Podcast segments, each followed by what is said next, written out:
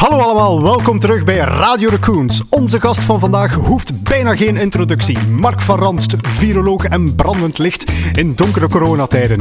Bij de kreet van de veiligheid slaat deze keer geen centrale vraagstelling, maar wel een super interessante babbel. Natuurlijk over het coronavirus, maar ook over de link met technologie en een blik op het verleden en de toekomst van de relatie tussen mens en virus. Alright. Hallo allemaal, welkom terug in deze extra speciale Radio Raccoons aflevering. Ons schema lag even overhoop en trouw aan het post-apocalyptische cliché heb ik er nu wat gezichtsbeharing bij en zwerven wij door de wildernis op zoek naar antwoorden. En die antwoorden hebben we gevonden bij één man, Mark van Ranst, eh, hoogleraar virologie aan de KU Leuven, geesel van extreem rechts Twitter, ehm, licht in donkere coronatijden maar bovenal Moe en met slaaptekort. dat kunnen we ons inderdaad wel voorstellen. Welkom, eh, professor Van Ranst. Eerst en vooral, ja, misschien een uh, bedanking eh, in naam van de Vlaamse bevolking voor uw verschijning eh, tijdens de, de ja, iets wat vreemde tijden toch? De, Echt de vreemde tijden. maanden. Voor u misschien zelfs nog meer dan mhm. uh, voor ons. Ik uh, ben zelf geen oorlogskindje, dus voor mij waren het toch wel een beetje de meest bijzondere zaken, de meest bijzondere tijden die ik zelf ooit heb meegemaakt. Uh, mag ik misschien eerst en vooral eens vragen van, ja, plots, uh, ik, ik moet zelf toegeven, uh, ik was niet zo bekend met u, tot u plots verschijnt op televisie als de, de expert ter zake tijdens de coronacrisis. Hoe bent u eigenlijk op die plaats daar beland, zeg maar? Is dat, is dat ad hoc? Hè? Zijn er afspraken dat men zegt van we bellen naar professor Van Ranst als er een epidemie is? Of uh, hoe, hoe, gaat dat precies? Nee, zo werkt dat niet echt. nee, ik denk dat bij voor, voorbije crisissen, um, en dan moeten we eigenlijk teruggaan naar 2003. SARS, dat was ook een coronavirus. Ja. 2005 vogelgriep. 2009 Mexicaanse griep. Dan, uh, ja, dan kom je altijd wel bij dezelfde mensen terecht. En dan heb je ook wel wat... Um, wat ervaring met crisisbeheer, met crisiscommunicatie. En dan rol je daar weer uh, onvergoeds in. Ja, ik kan mij voorstellen dat het uh, vooral een kwestie is van wat je wel en niet uh, mocht zeggen tijdens zo'n interview. Nee, dat valt mee hoor. Ja, dat, is, nee, je moet gewoon zorgen dat, dat je, ja, wanneer je oprecht bent, dan moet je niet onthouden wat je gezegd hebt en dan, dan lukt dat wel. En wat mensen ervan willen maken, dan mag je vooral niet te veel aantrekken, want dan begin je te veel op te passen. Ja. Dus uh, een dikke hout, dat helpt daar ook.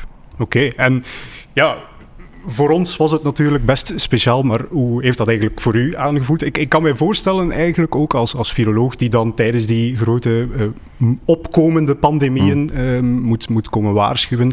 Ja, de afgelopen paar keer, drie keer, vier keer is het, uh, is het niet zo erg geworden. Uh, in, in de Aziatische landen misschien iets meer dan hier, maar toch alleszins ja. niet uh, van de formaten zoals vandaag.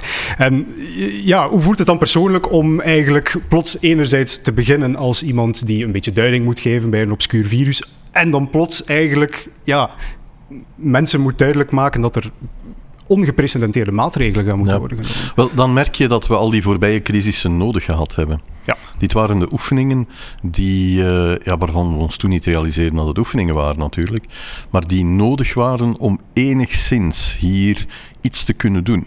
Ja. Moet je je voorstellen, in 2003, dan, dan zaten wij rond de tafel met een paar man in de minister en dan werd er gekeken van wie moet hier nog zijn. Ja? En hebben we die, de telefoonnummers daarvan. en dan, dan, werd er een groep eigenlijk opgebouwd. Ja. En na een paar keer, dan heb je ergens wel een kerngroep waar je, waar je mee aan de slag kan. Dan na 2009 zijn er ook bij de overheid wel wat, uh, wat uh, ja, comité's en comiteiten bijgekomen die, uh, waarvan men dacht dat die nuttig gingen eh, zijn. En in sommige van die gevallen was dat ook waar. Maar er was in ieder geval al meer volk mee bezig. Dus men was wel een beetje voorbereid. Dan kunnen we ook maar hopen dat wat we nu meemaken geen oefening is voor iets wat nog erger is, want dan hebben we wel degelijk grote problemen. Ja, en, en ja, hoe, Voelt, voelt, u dan op een bepaald moment aan dat het deze keer niet zozeer gaat gaan over voorbereidingen treffen in de hoop, allez, ja. in de hoop dat er iets. en dat het dan plots overgaat naar Dat gaat geleidelijk. Hè? Uh, voor mij is dat begonnen de, de nieuwjaarsavond, uh, oudejaarsavond. Dan, dan was er een, een obscuur berichtje in, in Promet Mail. Dat is een, uh, eigenlijk een soort van blog waar, waar eenzame epidemiologen van alles opschrijven over heel rare epidemiologie. Okay. Vraagstukken of outbreaks, hier en ginder. En dan was er een outbreak in, in, um, ja, dus in Wuhan. Um, over een, een, ja, een van een longziekte. Een longontsteking, waar men geen verklaring voor vond. Um, en het zou op een dierenmarkt zijn. En dan beginnen de, de lichtjes een beetje te knipperen. Want een dierenmarkt en, uh, en een longziekte, dan denkt iedereen terug aan uh, eh, 2003 met SARS. Ja. Wanneer dan een paar dagen later men begint te hinten naar een coronavirus, dan, ja, dan uh, gaan alle verklikkers wel af. En dan, ehm, dan, ben je, dan ben je volledig mee in het verhaal. Ja. Dus vanaf begin januari, dan, uh, dan zat dit onder de aandacht van de virologen. Dan vanaf ergens 10, 11 januari, toen de sequentie uh, bekend werd van het virus, dan kwam het testen maken. Een paar dagen later hadden we die test hier ook. En dan, uh, ja, dan schiet iedereen in actie. Ja. Dus dat begint dan al. Dan hoef je nog een bevolking niet te alarmeren, want dat virus kan meevallen. In SARS in 2003 was dat meegevallen en dan hadden we 8000 gevallen, 800 doden. En dat is behalve een paar andere plaatsen op de wereld, waar vooral Toronto en Canada hard getroffen werd, is zich dat niet gaan verspreiden. En tegen juni was dat weg. Ja. Dus dat was een scenario wat absoluut plausibel was, omdat het nogal een keer was gebeurd. Maar dan begin je die beelden in Wuhan te zien, waarbij dat, dat toch wel duidelijker, makkelijker overdraagbaar is dan dat SARS-coronavirus type 1. En dan, ja, dan begin je je klaar te maken op, uh, op een outbreak in Europa. En dan heeft België het enorm grote voordeel dat we meer buitenland dan binnenland hebben. En dan kan je ervan uitgaan dat we niet het eerste land zullen zijn. Maar bon, we kwamen er toch dichtbij, want na Italië was, uh, was België dan wel serieus aan de beurt. Ja, en op een bepaald moment zijn er dus die quarantainemaatregelen uh, omgezien ja. hier, ik denk... Sinds nooit gebeurd. Nog nooit gebeurd, nooit de echte quarantaine. Ja. Uh, dus ja, uh, hoe, hoe, ik vermoed dan dat de, de, de virologen eerder voorstander worden van zo'n... mogen we dat drastische maatregelen noemen? Ja, toch wel drastische maatregelen dan de politici, ga ik vanuit. Of... Wel, je moet, je moet daar zowel een bevolking als politici uh, voor meekrijgen. En ja. dat, dat kan je niet in één beweging doen. Herinner u, die, uh, die lockdown-maatregelen die zijn eigenlijk gekomen in drie schuifjes. Ja. ja. Dat eerste schuifje was zeer mild. Hè. Dat waren uh, grote evenementen. Tot duizend mensen worden afgelast. Ja. ja. Um, dat heb je nodig. En dan krijg je een bevolking die zegt: is niet genoeg. Okay. Wij willen meer. Ja. En dan krijgen zij meer. Ja. En dan zeggen zij nog: het is niet genoeg. Wij willen meer. En dan is men klaar voor zo'n lockdown. Als je dat van de ene dag op de andere doet, zonder dat de bevolking daarop voorbereid is en eigenlijk naar vraagt, dan loopt dat fout. Ja, dus je moet politici en de bevolking daarvoor, uh, daarvoor kunnen, kunnen overtuigen. Ja. ja. het, is, het is een uh, soort interessante parallel. Uh, ik vermoed dat dat een beetje de gemakkelijke route is als het volk vraagt om meer maatregelen. Ja. Uh, nu gaan we een beetje de andere kant uit. ik ga niet zeggen dat het volk vraagt om minder maatregelen, maar er beginnen toch steeds meer van die moet, publieke schendingen te noemen van, van de maatregelen. Dat is heel normaal. Je kan zulke trucjes ook maar één keer doen. Hm. En de levensduur daarvan is beperkt. Ja. ja. Een lockdown van zes maanden, dat krijg je niet. Dat krijg je niet voor elkaar. Dan, dan, dan heb je een puinhoop op het einde en dat kan je niet doen. Dus de timing is heel belangrijk. Begin je die te vroeg, dan weet je dat vooraleer het veilig is, het volk gaat vragen van stop ermee. Ja. Dus je moet dat echt op het juiste moment beginnen. En je kan, dan maar, je kan dat maar één keer proberen. Ja, dus dat moet juist zijn qua timing. Hetzelfde met al die andere maatregelen, die hebben ook een halfwaarde tijd. En dan moet je hopen dat, uh, dat die maatregelen effect hebben gehad en dat je in een wat andere fase begint te komen met veel minder gevallen. Dit is het probleem wat men in de Verenigde Staten heeft. Daar neemt men maatregelen, maar geen voldoende doortastende maatregelen en men stopt ze te vroeg. Ja. Heel moeilijke situatie en de cijfers gaan terug omhoog. Dus dat is een heel, heel labiel evenwicht, waarbij je ook het spanningsveld tussen politiek en wetenschap nodig hebt mm -hmm. om tot de juiste koers te komen. Ja. Ja, je, hebt, je hebt langs de ene kant de virologen nodig die misschien wat harder in de leer zijn. Ja. En dan heb je de politici nodig die zeggen van ja, maar, maar de economie. Ja. En dan hoop je dat de resultanten van die twee krachten, dat die dan uiteindelijk gaan, eh, gaan leiden tot een koers die, die, dan, die dan naar de juiste koers zal moeten blijken te zijn. Een, een van de, de angsten voor mij persoonlijk, het klinkt misschien een beetje cru, was dat het enerzijds ja, te vroeg na de maatregelen te vroeg gedaan zou zijn, dat de maatregelen te effectief zouden worden en dat iedereen nadien zoiets zou hebben van, goh, maar je hebben daarvoor nu al die moeite gedaan. Dat is onvermijdelijk. Ja. Dat kan, je, dat kan je niet vermijden. Hè. Wanneer die maatregelen werken, dan gaat men ze in vraag stellen. Ja. Dat is, dat is altijd zo. Dat moet je op voorhand weten dat dat gaat gebeuren. En uh, dus dat is, dat is normaal. Dat is een wetmatigheid bijna. Dus je kan dat ook nooit goed doen, hè? Dat is onmogelijk. totaal, totaal onmogelijk. Ik denk, denk dat dat inderdaad wel geleerd heeft. Uh, zelfs, zelfs nu de situatie in de VS uh, is, is... Daar zijn nog altijd mensen die, uh, die, die vinden dat de, de maatregelen veel te ver gaan en dat het, dat het beter maar weer allemaal wordt opengesmeten. Ja. Maar die heb je hier ook, hè? Ja, inderdaad. inderdaad. Um, ja, is dat... Wordt daar rekening mee gehouden eigenlijk in van die modellen die moeten voorspellen hoe een virus zich gaat verspreiden. Zit daar een factor in? Mensen die helemaal niet caren om wat er gebeurt ja, tijdens zo'n crisis? Zo, dat is niet zo moeilijk om dat erin te werken. Is dat, uh, is dat een vast percentage? Of, uh?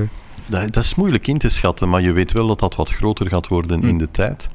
Maar dat dat ook flexibel is. Vanaf het moment dat er terug een paar doden meer komen, dan, dan wordt dat percentage weer kleiner wat de maatregelen in vraag stelt. Dus dat is een dynamisch gegeven, maar ja. je kan, dat is niet moeilijk om dat mee te programmeren in die, uh, in die modellen. Ja, er is enerzijds een soort harde kern, denk ik, die, die nooit uh, ergens mee akkoord en diep in die uh, ja, samenzweringstheorieën ja, zit. je nooit mee, maar daar moet je vooral niet te veel aandacht aan geven, ja. want dat is een absolute minderheid.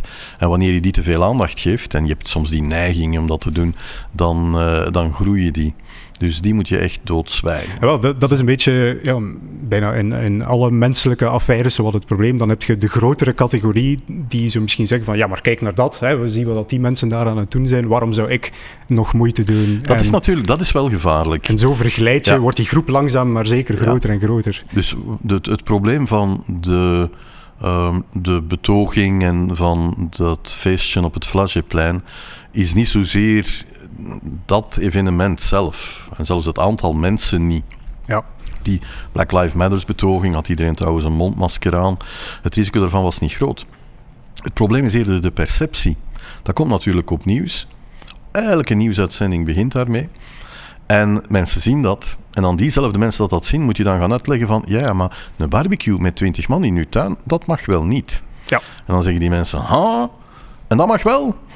En dan, dan, dat leidt tot een erosie. Van, ja, en 1 op 10 heeft dan een barbecue, hun buren zien dan. Eh, voilà, en, dat, en, en dan krijg je een, uh, een, ja, een golf die veel, veel belangrijker is dan ja. die ene betoging met een paar duizend mensen. Ja. Nu, ik persoonlijk, ik ben uh, nogal een geschiedenisenthousiasteling en dan zeker tijdens zo die volle quarantaine-maatregelen, waarin dat er nog heel veel onzekerheid is, dan denkt men toch al snel eens aan die vorige grote pandemie, de Spaanse griep, dan vlak na de Tweede Wereldoorlog. Um, als ik me goed herinner, zelfs meer slachtoffers gemaakt dan de Eerste, uh, ja. de eerste Wereldoorlog. Ja. Meer slachtoffers gemaakt dan de Eerste Wereldoorlog zelf.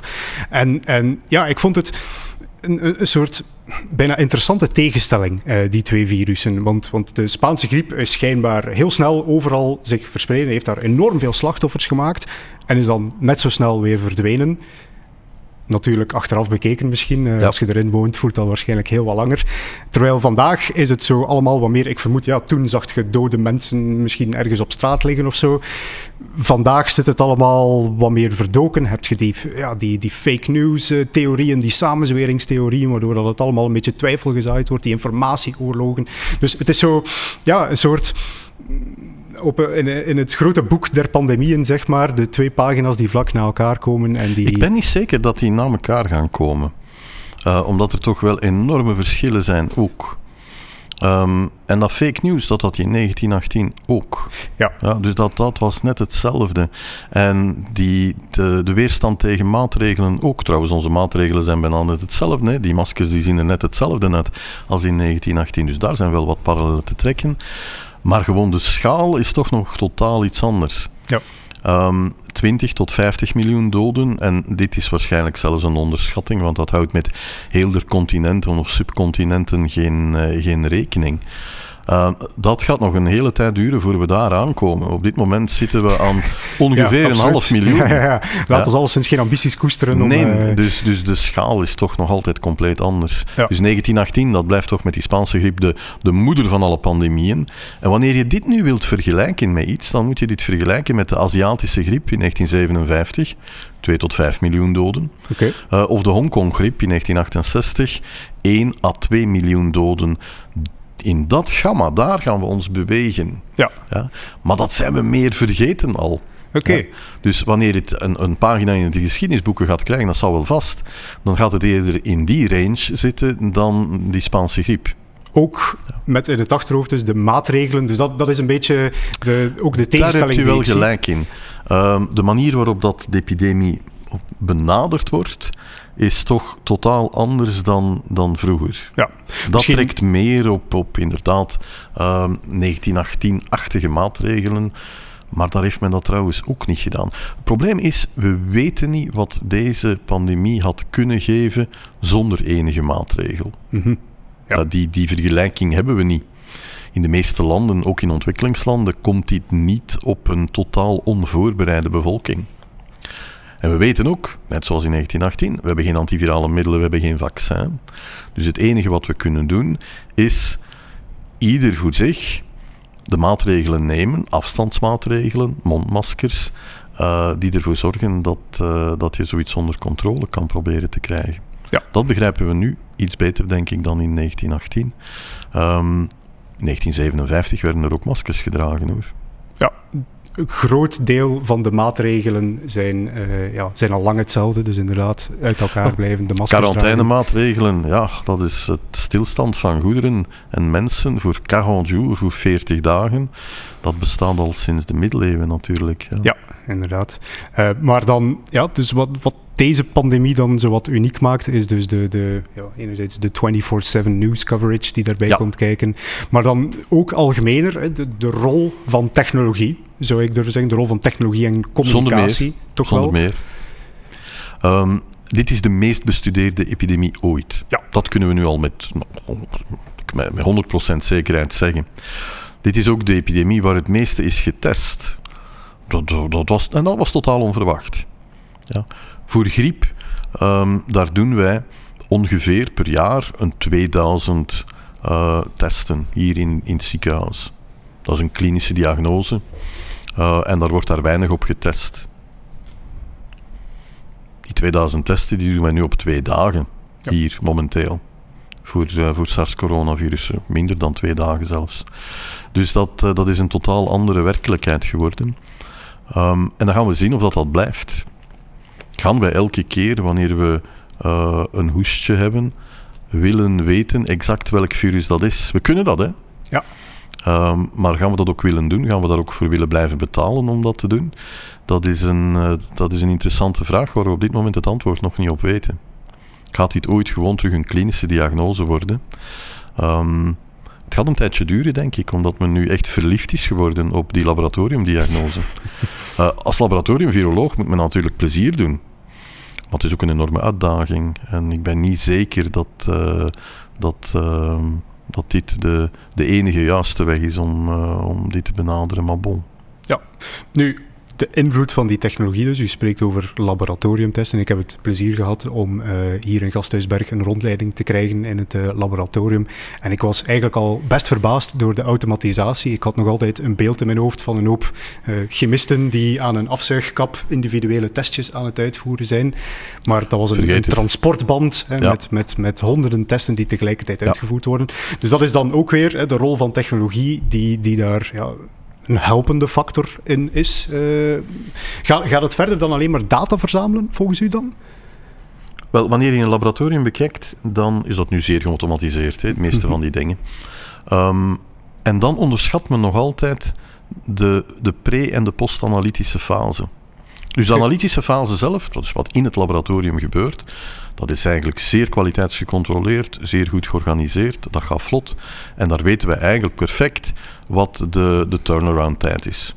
Het staal komt binnen, resultaat is er. Ja. De grote onbekende en de grote plaatsen waar er tijd wordt verloren is pre-analytisch. Het staal wordt afgenomen, mm -hmm. dat duurt ook al een tijdje. Ja? En dat zal moet getransporteerd worden naar het labo, dat duurt ook best wel een tijdje. Dan geven wij het resultaat door aan een arts of aan een ander laboratorium, dan moeten die dat doorgeven aan de patiënt. Dat duurt ook weer een tijdje. En daar wordt veel meer tijd eigenlijk verloren in die pre- en postanalytische fase dan in de laboratoriumfase zelf. Ja. En dat, uh, daar is nog wel een weg af te leggen. Een, een soort logistieke optimalisatie dan? Ja, en, en men begint nu dingen te doen die ik nooit voor mogelijk had geacht. Uh, we hebben nu drive-thrus ja. Waar ja. je eigenlijk gewoon met je wagen inrijdt. Je raampje gaat naar beneden, je hoofd gaat uit het raampje. Een wisser wordt in je keel gestoken en uh, de wisser wordt eruit getrokken. Je hoofd terug in het raampje en het raampje gaat terug dicht. Ja. In die volgorde, hè, want Ja. anders heb je problemen. ja. Dat had ik nooit gedacht dat we dat gingen doen. Ja. In de Verenigde Staten deed men dat voor vaccinaties. En wij vonden het allemaal heel gek. Ja. Uh, en nu doen we, het hier, uh, doen we het hier eigenlijk zelf op die manier. Dus dat, dat werkt ook wel. Ja. En dat gaat waarschijnlijk zo, zo, zo blijven. Dat is best wel een vlotte manier om, uh, om bepaalde dingen te gaan, te gaan doen. Het is, het is ook best wel interessant om te zien dan eigenlijk hoe de corona-epidemie zeg maar een katalysator is geweest voor een hoop veranderingen. Mm. Hè, thuiswerken, zelfs Ja. bij ons was dat zo van, oh ja, je kunt dat wel eens doen. Nu is dat de norm. Ja. En van, van, ah, je wilt nog eens naar kantoor komen. Goh, we gaan, nog, eh, we gaan eens zien naar de planning. Ja. Eh, razendsnel op een knip was dat plots geregeld. Eh, ik, ik vind het altijd heel interessant om te zien hoe, hoe de mens in tijden van crisis zeg maar, zich, zich heel snel kan aanpassen. En Wel, we hebben een paar interessante dingen gezien. Hè? En dat toont hoe vlot bepaalde zaken kunnen gaan. Handen geven, we doen dat niet meer. ja, Dit zijn we afgeleerd op een week tijd, op exact een week tijd. En na die week, dan maak je de volgende week nog een paar keer een foutje. En dat was het. En Ja. het was weg. Ja. Je hebt voor een bepaalde verandering te krijgen vaak een crisis nodig. En dan merk je hoe snel het kan gaan. Thuiswerk, u hebt het voorbeeld gegeven, dat is absoluut zo. En dat zal ook wel zo blijven, met grote gevolgen. Ehm, onze kantoorgebouwen gaan we anders maken. Ik zou nu niet graag een makelaar zijn in kantoorgebouwen, want die krijg je niet meer kwijt. ja. Ja, elke CEO waar ik mee praat, die zegt van, we hebben dat te groot gemaakt. Dit gebouw is te groot. We gaan nooit meer een moment hebben waarbij iedereen aanwezig is op kantoor. Ja. En nogthans hebben we zo gebouwd. Hè. Iedereen heeft hier een bureautje waar ze rustig in kunnen zitten werken. Nee, dat kantoorgebouw dat gaat nu een plaats worden waar mensen komen wanneer ze met elkaar moeten interageren. Ja, om te brainstormen kan dat nuttig zijn, maar wanneer je rustig wil werken, dan ga je gewoon naar huis. Dat gaat ook gevolgen hebben voor de architectuur van, van, van onze woningen. Ja. Nu ja, wordt dat allemaal wat geïmproviseerd. En dan, uh, dan staan die computers vaak samen. Wel, we gaan, we gaan van die aparte cubicles hebben, waar je met een deftige neutrale achtergrond je, uh, je Skype, Zoom, Teams of gelijk wat gesprekken kan doen. Uh, wat, wat akoestisch gaat geïsoleerd zijn van, uh, van uw partner of uw kinderen die net met hetzelfde bezig zijn. En Ja. les krijgen in school op die manier. Dus ook architecturaal thuis gaan daar, gaan daar zaken veranderen. Uh, bepaalde dingen in administratieve processen, zaken die anders hier in de kliniek een maand duurden, dat, op een dag was dat opgelost. Dus dan merk je dat, dat wanneer het echt moet, dan Ja. gaan bepaalde zaken veel vlotter dan, uh, dan dat dat vroeger ging. En dan kijk je van, kan dit zo vlug? En we gaan dat onthouden, hè. dus dus dat, uh, men moet niet meer afkomen van, oh nee, dat duurt hier een maand. Ja. Uh, wanneer het gisteren op een dag geregeld was. Dus bepaalde zaken kunnen wel, kunnen wel vlotter en daar heb je dan die katalysator voor, voor nodig. Noem dat dan maar het, het zilveren, het zilveren lijntje aan die, aan die donkere wolk van, van COVID-19. Ja, nu om, om zo een soort maar, zeg maar de balans op te maken, hè, we hebben nu gehad over uh, thuiswerken, alleen maar mogelijk gemaakt door het Ja. internet natuurlijk. Ja. Ik zelf heb mij vaak bedacht, uh, alleen thuis uh, in quarantaine, van wat zou ik nu in godsnaam aan het doen zijn zonder het internet op dit moment. Ik, ik, ik denk niet dat ik dat zou overleefd hebben. Ik zou cabin fever hebben gekregen. Ja, zonder de, enige twijfel. De 24-7 newsfeeds aan het refreshen. Um, dus dus internet die, die ons allemaal verbondener maakt, die, die, die testing die geautomatiseerd wordt, die veel grootschaliger kan gebeuren. En dan anderzijds misschien langs de negatieve kant, die, die social media. Ik, ik wil ze niet te veel uh, vervloeken natuurlijk, want ik zit zelf op Facebook, maar, maar die, die vreemde relatie tussen politiek en informatie, of politiek en de waarheid de laatste tijd, ja. uh, die toch mogelijk wordt gemaakt dankzij die technologische platform, zijn we nu eigenlijk weerbaarder aan het worden tegen die grote pandemieën of net kwetsbaarder? Ik denk eerder weerbaar dan kwetsbaar. Um, kwetsbaar, ja, want fake news is makkelijker om te verspreiden dan vroeger. Gelijk welke vlag je hijst, je kan altijd wel wereldwijd wat mensen vinden die gaan salueren bij die vlag. Hoe zot ook. Ja, Dus dat, dat, is zeker. Um, maar meer en meer begint men toch ook wel een tegenbeweging te zien. En de sociale mediakanalen beginnen er ook wel wat rekening mee te houden. Wees maar zeker dat die boycotts van een aantal bedrijven en het aantal loopt op tegen Facebook, voor adverteren op Facebook, dat dat indruk gaat maken. En er gaat wel wat gezuiverd worden. Ja. De grote problemen heb je niet met de, uh, met de profielen zoals die van u en mij, um, die niet anoniem zijn. Wij staan erop met onze echte naam en onze echte foto. En, en ja, dan, dan, daar heb je geen problemen mee. Um, het, het, het hebben van anonieme profielen, ja, wanneer men dat zou afschaffen, het probleem is opgelost. Gewoon, dat probleem is weg. Ja. ja. Dus eigenlijk is dat zeer makkelijk om dat te doen. Dus dat, Facebook, Twitter net hetzelfde, nog veel erger qua, qua anonieme profielen. Um, maar met dezelfde oplossing daar. Behalve dat je daar moet weten dat dat één grote Twitter-bubbel is. Twitter is één grote bubbel van, van media, politici en opiniemakers. En die bevredigen elkaar. Ja? En het is ook niet meer dan dat. Ja, en u waagt zich toch af en toe in, die, uh, in, een, in een vreemde bubbel, ja, zeg maar. het is dat of fitness. Om en, de strijd uh, aan te gaan. De fitnesszalen waren dicht. Dus wat doet een mens dan? Ja. De discussiëren... Uh, ja, maar zonder ook maar enige hoop te hebben van, wel, dat, dat is, dat is dus mensen inderdaad de, de indruk die ik nee, had van... Nee, wat hoopt u te bereiken, zeg maar? Ik, ik zelf, uh, ik weet van mezelf, ik heb te veel uh, meningen om, om zomaar op het internet te gaan verkondigen. Uh, ik, ik hou me daar wijselijk van af, zoveel mogelijk, maar u, u smijt zich er helemaal in. Ja, zonder enige hoop voor, voor meningen van, van echt, of extreme meningen te gaan veranderen, dat lukt nooit. langs de andere kant is het ook voor sommigen een informatiekanaal.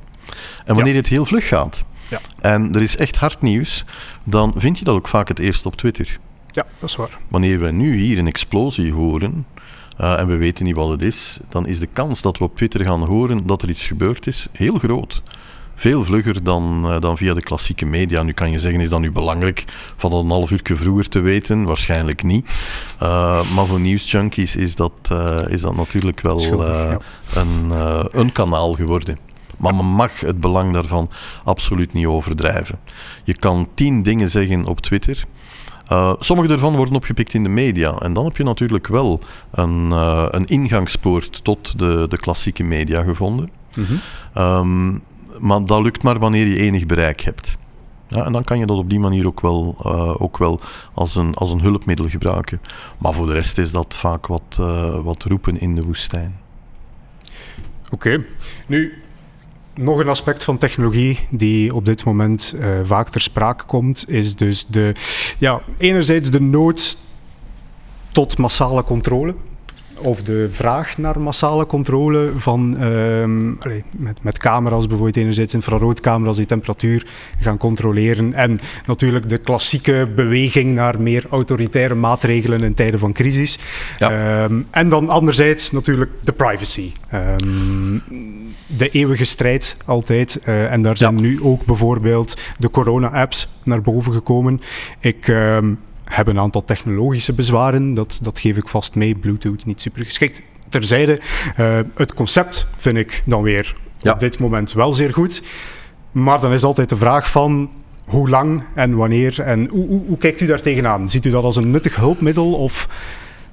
Um, het geeft natuurlijk een tegenstelling tussen twee dingen die we heel belangrijk vinden: gezondheid en privacy. Mm -hmm. En wanneer die met elkaar in conflict komen, dan, dan is dat bijna onoplosbaar.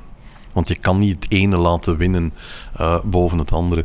Dus je gaat moeten proberen van dan zoveel mogelijk gezondheidswinst te boeken met zo weinig mogelijk privacyverlies. Ja. En dat moet dus compleet anoniem gebeuren. En mensen moeten ook geloven dat dat op een degelijke manier gebeurt. Mensen worden niet graag in, in toog gehouden. Um, dat is niet leuk en dat begrijp ik zeer, uh, zeer goed. Eerlijk gezegd denk ik dat we daar een pandemie te vroeg mee komen. Uh, om, dit, om die apps ingang te laten vinden. Ja. Die te maken, dat is niet moeilijk. Technologisch, dat kan. En, en, en, je kan daar, dat gaat kinderziekte hebben, uh, je kan daar gebruik van maken. En dat gaat nuttig zijn in het begin van een golf. Eenmaal dat je naar de piek gaat, niet meer. Want dan kom je elke dag wel iemand tegen die besmet is geweest. En dan, dan, wordt dat ook onbruikbaar. Ehm, maar technisch gaat dat werken, dat, eh, dat, is, nog, dat is nog wel oké. Het probleem is, je gaat dan een heel groot percentage van de bevolking moeten overtuigen om dat te doen. Wanneer maar één op drie die app heeft, dan is die eigenlijk niet nuttig. Ja, dan, dan, dan is die ook niet betrouwbaar en dan wordt die, wordt die onbruikbaar. Ja. Dus wanneer je dat wil laten werken of een kans geven, dan moet je toch naar 80, 90 procent penetratie gaan van die nieuwe technologie. Dat is niet makkelijk. Oké, de meeste mensen hebben wel een smartphone, maar niet iedereen. Maar bon, laat ons nog aannemen dat dat niet meer de snelheidsbepalende stap is. Maar in één beweging 80, 90 procent van de bevolking overtuigen, dat wordt moeilijk. Ja. Ik weet trouwens niet, uh, in Duitsland heeft men nu een officiële corona-app uitgebracht. Ik weet niet wat dat daar de cijfers van zouden zijn. Een paar procent maar. Oké. dus, ja. dus men, men, komt zelden boven die 20, 25 procent. Ja. Behalve wanneer je natuurlijk gaat zeggen, wanneer de politie het niet op uw telefoon vindt, dan vlieg je de gevangenis in of zoiets. Dat kan je in een aantal uh, dubieuze regimes, kan je daar nog mee weggeraken. Dat, uh, dat wil niemand hier natuurlijk. Ja om ook maar eventjes reclame te maken voor eigen winkel. Uh, wij hebben zelf ook als technologiebedrijf zitten na te nadenken over hoe wij uh, precies konden gaan bijdragen. Een van onze initiatieven is een chatbot geweest om juiste informatie te verstrekken. Wij, wij zaten zelf constant uh, ja. naar informatie te zoeken en ik merk dat er ook op bijvoorbeeld mensen die hun info van Facebook halen, die, die hadden dan soms iets totaal verkeerd te pakken. Dus dat was ons eerste idee.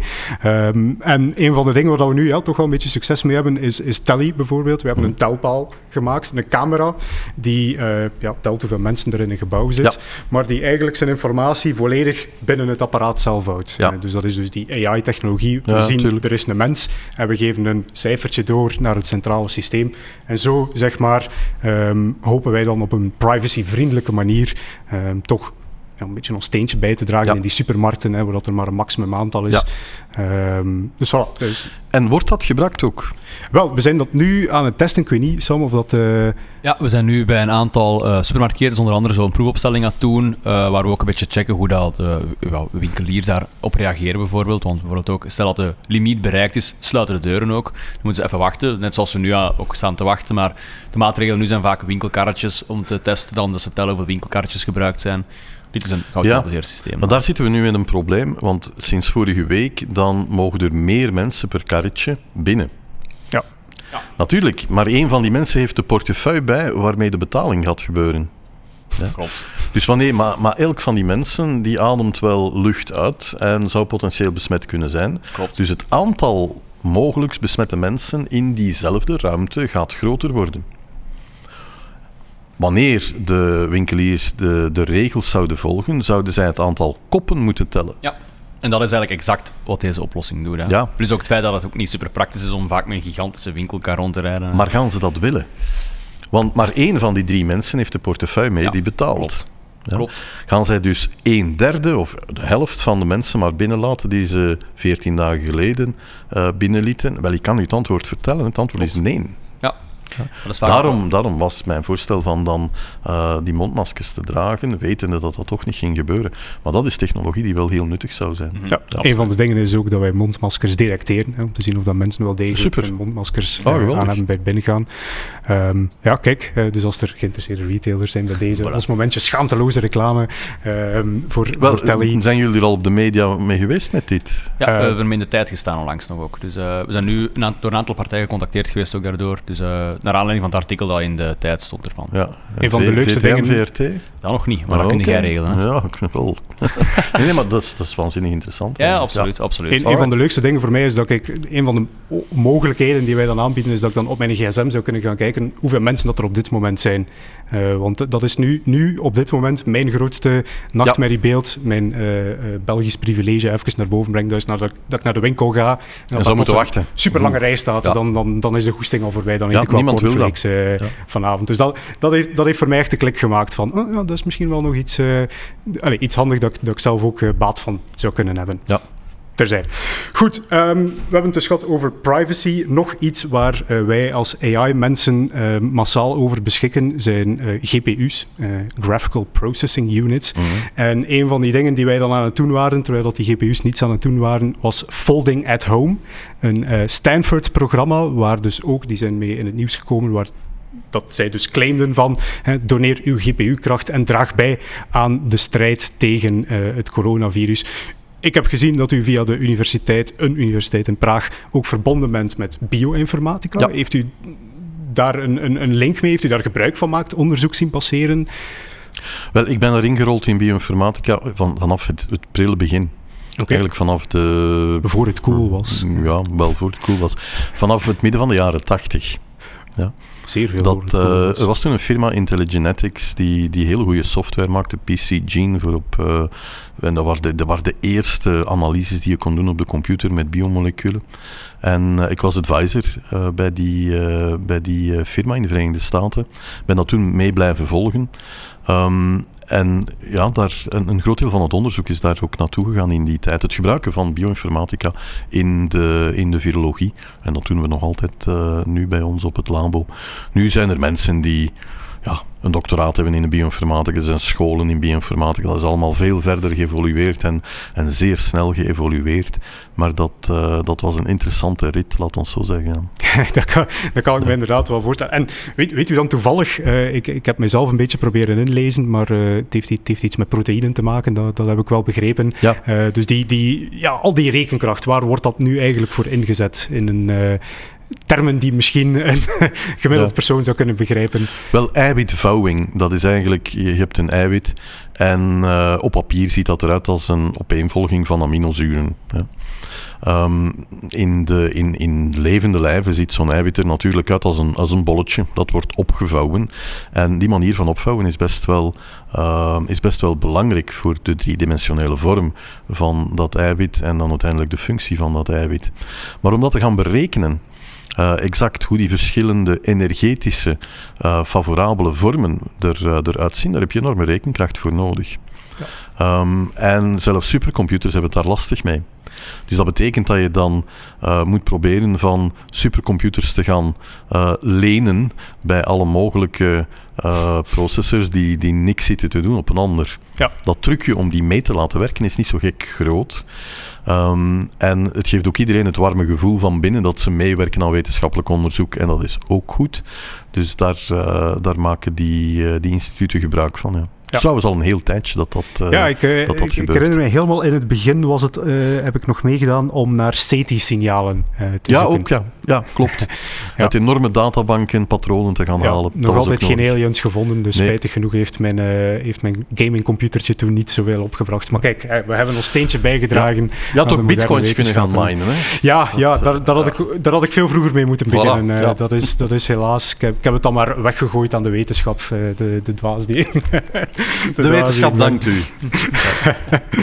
um, goed, um, ja, um, zeker, zeker ja, bioinformatica. een concept die daar steeds meer naar boven in komt. Hè. Dus de, de, ook artificiële intelligentie heeft zo trouwens een nieuwe golf. Hè. De oude artificiële intelligentie ja. die niet meer zo geapprecieerd wordt. En de nieuwe AI waar dat wij mee bezig zijn. Ik denk bioinformatica heeft ook zo'n beetje, durf ik het, een post-CRISPR en pre-CRISPR Oh my, dat is heel moeilijk om uit te spreken. Ja. Dat is een tongbreker. Post-CRISPR-Cas en pre-CRISPR-Cas. Nee, dat is onmogelijk. Uh, dat is bijna onmogelijk, ja.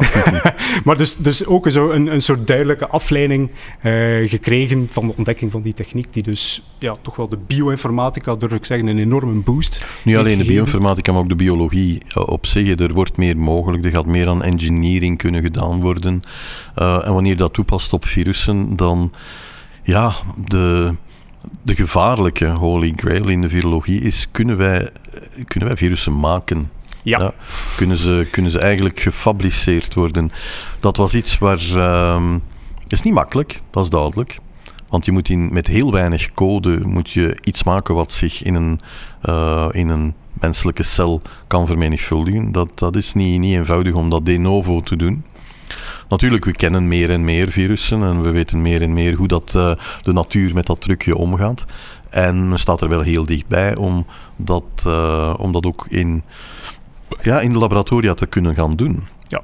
Kan dat nu al, maar nu zijn dat eigenlijk uh, makkelijke dingen in de zin van kleine varianten op een bepaald virus te gaan maken. Dat is niet zo gek moeilijk om te gaan doen.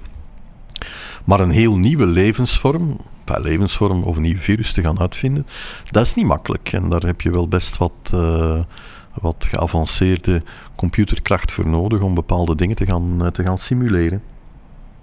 Een, een van de interessante artikelen dat ik daar onlangs over gelezen had, is dat men blijkbaar een, een volledig gestripte versie had bijeen gemanipuleerd, als ik het zo eventjes in uh, layman's terms mag noemen, van een gistcel. Ja, um, dat begint men nu te kunnen doen. Dus in, in, in grotere eukaryoten genomen, genomen uh, we weten dat er heel wat ballast in zit. Ja. we denken dat dat ballast is. We weten eigenlijk niet precies wat, het, uh, wat dat junk-DNA uh, daar doet. Uh, veel van die dingen kunnen waarschijnlijk ook weg. En dan kom je tot een soort van gestripte versie. De, ja, de, de, ops, de, ja, de versie zonder opties. Ja. En, uh, en dan, dan kan je daarmee aan de slag gaan en dan kan je proberen van, van die dingen wat beter te begrijpen, van wat nu echt noodzakelijk is en wat er enkel maar bij zit voor de frivoliteiten. Ja, en dus, dus de conclusie die men toen eigenlijk trok in dat artikel, misschien een beetje voorbarig op dit moment, is van, ja natuurlijk, de, de gistcel is een, is een uitstekend fabriekje. Uh, maakt dingen waar wij heel geïnteresseerd in zijn en zou wij liefst nog veel meer dingen laten doen uh, om daar een aantal heel grote problemen mee op te, uh, op te lossen. Plastic, olie gaan ja. verteren enzovoort. Um, en, en dus de conclusie met trok is eigenlijk van ja, dit gestripte bacterie is eigenlijk een soort basisplatform dan, waar men in de toekomst veel gemakkelijker ja. misschien en dan moet je dan met bacteriën en gisten doen, omdat die de meest eenvoudige levensvormen zijn met, uh, met een paar miljoen bazenparen in plaats van 3000 miljoen bazenparen. Dus dat, uh, dat maakt dat allemaal wat eenvoudiger. Ja, en als we dat dan terugbrengen naar virussen, uh, dus bij mij dan meteen het doembeeld uh, als, als programmeur, uh, computerwetenschapper, dan, dan huiver ik een beetje bij de combinatie van stel u voor dat ik ooit een, een virus zou kunnen programmeren. Um, dat is misschien al heel ver in de toekomst, voordat ik met mijn toetsenbordje ooit ja. een virus kan gaan printen. Maar ja, die technologie komt er uiteindelijk ooit wel aan. Dus die, u, u had het zelf al aangehaald, de mensgeproduceerde virussen, moeten we daar... Hebt u zelf een inschatting van een horizon wanneer we ons daar zorgen in moeten maken? Of? Wel, we moeten ons vooral zorgen maken over de virussen die nu bestaan. Ja, de, ja. de, de natuur is de grootste bioterrorist die er is. Uh, met een enorm uh, vermogen om te experimenteren en heel veel geduld ook nog eens. Dus vandaar komen de meeste virussen momenteel. En laten we ons daar zorgen over maken, over de dingen die bestaan. En proberen vandaar ons tegen te wapenen en, uh, en betere voorzorgen te hebben dan, uh, dan tegen de malafide uh, gemaakte of geconstrueerde virussen die momenteel nog niet bestaan. Ja. Um, en het ene gaat ons beter voorbereiden op het andere ook nog eens. En, en laat ons dan bijvoorbeeld uh, voorstellen, iemand maakt plots een virus. Ik, ik, uh, ik weet niet of u bekend bent met, hoe, hoe noemt dat spelletje op de gsm nu weer? Uh, Pan, Pandemic of zoiets. Heel populair spelletje, vooral tijdens deze periode. Plague, Plague, Inc. Misschien ja. een beetje een, een, slechte naam. Mm -hmm. maar Heel ik ga dan altijd daar naartoe. En de meest, de beste strategie is, maak een virus die totaal ondetecteerbaar is en die dan zes maanden later plots activeert ja. en, en hele nare bedoelingen heeft, zeg maar. Ja.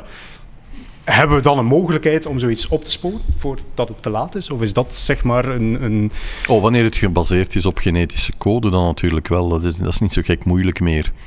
Dus eenmaal gedetecteerd, dan duurt het maar een paar dagen vooraleer iedereen in de wereld dat kan detecteren. Dat ja. gaat veel vlugger dan 20 ja. jaar geleden. Dat heeft deze epidemie ook, uh, ook wel geleerd. Dus technisch is dat ook wel mogelijk. Dus uh, daar, daar vrees ik niet zo voor. Oké, okay, dat is alvast uh, geruststellend om te weten. Als, mm. als iemand die er van op een afstand naartoe kijkt, dan uh, krijgt men nog wel snel de indruk van: oh, waar gaat dit uh, in een heel snel tempo naartoe?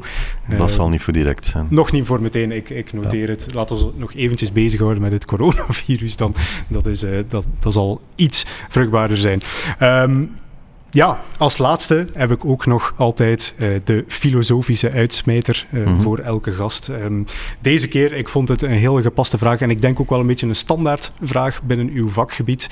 Uh, er is namelijk nogal de discussie of virussen levend of dood zouden zijn.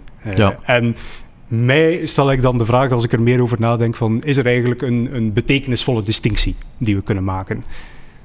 Je moet goed kijken naar wat is de bedoeling van een virus. De bedoeling van een virus is van uh, zijn genetisch materiaal te gaan vermenigvuldigen.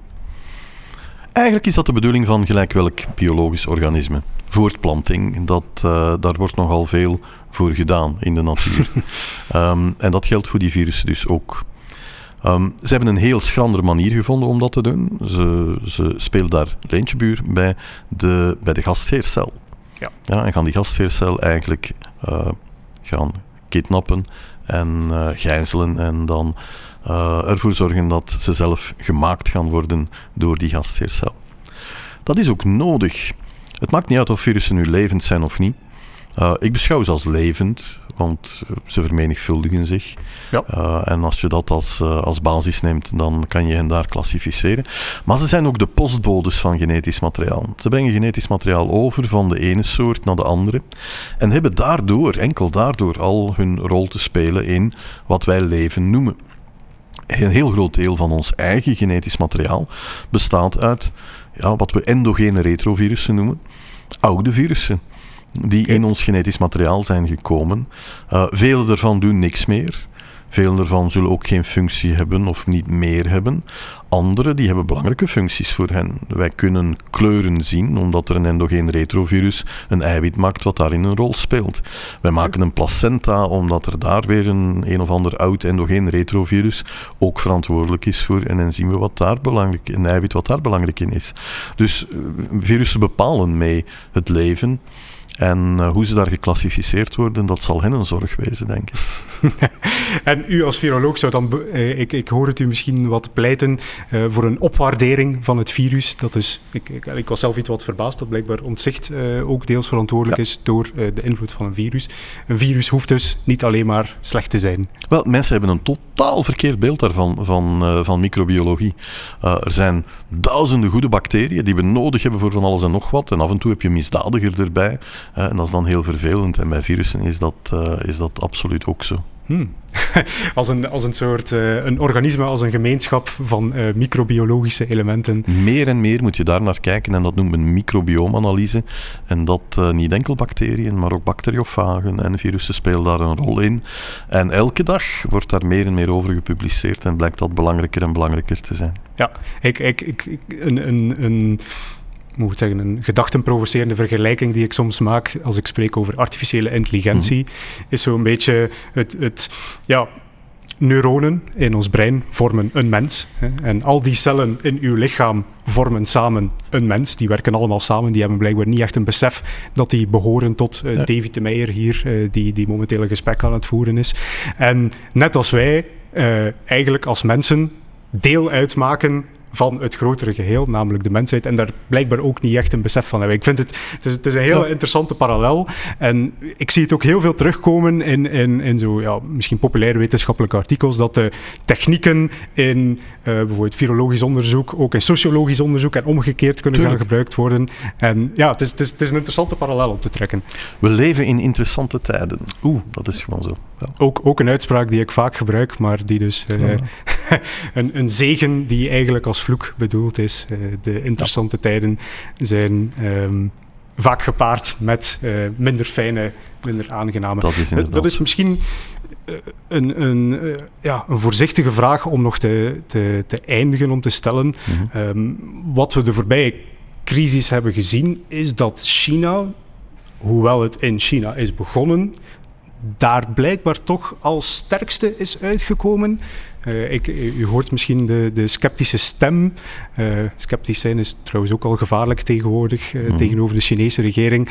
Heeft u zelf daar misschien een bedenking bij? Kunnen we echt zeggen van, is dat een, is dat een goede aanpak geweest? Want natuurlijk, we zaten allemaal te lachen met de draconische maatregelen. Eh, te lachen of misschien bezorgd te zijn over mm. de draconische maatregelen in China tot, tot ze naar hier kwamen. Of is daar meer aan de hand? Oh, China is natuurlijk geopolitiek een heel belangrijke speler. Ja, en, en gelijk wat zij doen of laten, dat, uh, dat is op enige manier wel, wel belangrijk. Um, dit is hen ook overkomen. Ik geloof niet dat dat daar gefabriceerd nee. is en die theorieën. nee. Zij hebben daar zeer um, kordaat op gereageerd. Door hun kordate reactie heeft de rest van de wereld een maand extra de tijd gehad om zich voor te bereiden. Dat was een goede zaak. Ja. Hebben zij creatief, uh, of zijn ze creatief geweest met de cijfers en het aantal doden en al die andere dingen? Ja, zonder meer. maar heel veel andere landen ook. België niet. België is diegene die de braafste jongen van de klas is en elke halve dode uh, het, in de uh, statistieken ja, absoluut, ja, ja, daarin gaat zetten. Ja. Uh, vele andere landen zijn daar wat, wat voorzichtiger mee, mee omgesprongen. Dit is ook de eerste keer dat een epidemie een soort van internationaal wereldkampioenschap wordt. ja. Elk van die landen is verschillend. Elk van die realiteiten is verschillend. Verschillende bevolkingsdichtheid, ouderdomspyramides, beginlading aan, aan virus wat men heeft binnengekregen. En dan toch gaat men dan een soort van rangschikking opmaken van wie is daar het best mee omgegaan. Dat is bijzonder um, vermoeiend, vooral. Ja. Maar het is de eerste keer dat we dat zien. En dat zal waarschijnlijk in de toekomst ook wel zo blijven. Het nare gevolg daarvan is dat, uh, dat landen creatief gaan omspringen met, uh, met hun, hun cijfers en je veel van die dingen amper kan geloven. Ja, anderzijds vind ik het ook wel zeer goed hoe deze crisis um, heel wat regimes geconfronteerd heeft met de waarheid, uh, als we het zo eventjes durven zeggen. Uh, dan, dan zeker in Brazilië bijvoorbeeld. Ik, uh, ja, leedvermaak is misschien een beetje te veel, maar... Allee, ja, leedvermaak zeggen, mag niet natuurlijk. Hè. La, laat ons toch zeggen, ja. verdiende kost is, is misschien al in het geval van Brazilië toch... Maar je gaat, je gaat zien dat, dat ook daar, um, dat men daar creatief mee gaat omspringen met die waarheid. Mm -hmm. Bolsonaro heeft zich vandaag terug laten testen. Um, ik kan me voorstellen dat die test negatief gaat zijn, bijvoorbeeld. En dan okay. krijg je dat uh, ander ja. verhaal weer. Uh, in de Verenigde Staten had men het meeste aantal besmettingen ooit vandaag. En toch zegt de woordvoerder van de president, de woordvoerster. Iedereen kijkt met verbazing naar de Verenigde Staten over de fantastische manier waarop ze dit oplossen. Dus zij gaan met hun, uh, met hun eigen waarheid ook aan de slag. Ja, had u uh, zelf in de schoenen van Dr. Fauci, Fauci willen staan uh, naast de Amerikaanse president? Ik bewonder zijn geduld. Uh, ik denk niet dat ik op hetzelfde podium had kunnen staan ja. zonder die microfoon weg te nemen en eenmaal waarschijnlijk toch wel serieus mijn gedachten zeggen. Ja, die, die impressie had ik misschien ook wel Ja. nog. eh. Oké, dan rest mij alleen nog maar misschien even te kijken naar eh, Sam of er nog zaken zijn die ik misschien vergeten ben of eh, moeten vermeld of gesteld er waren worden. een aantal eh, vragen op voorhand gesteld, want een klein filmpje op social media gezet. En ik denk dat eigenlijk alle vragen tijdens de podcast wel eh, aan bod gekomen zijn. Ja, Eh, super. dus ik denk dat al, eh, zeer volledig was. Oké, dan rest mij alleen nog om u te bedanken. Eh, zeer veel te bedanken voor uw tijd. Ehm, en ja, eh, we weten nog niet meteen, misschien ook ja, naar kijkers toe, ik moet naar daar kijken. Eh, we weten nog niet meteen wanneer dat de volgende aflevering online komt. Ja, dat is natuurlijk, een beetje moeilijker. Eh, maar dat laten we zo snel mogelijk weten. Ja, en vandaar ook, ik denk als iedereen een beetje volgt op de kanalen of eh subscribt op de podcastplatformen, kunnen jullie op de hoogte blijven wanneer er eh, een eh, nieuwe aflevering online zal komen. Ziezo. Alright. Dank u wel voor uw tijd. Dag. Dag.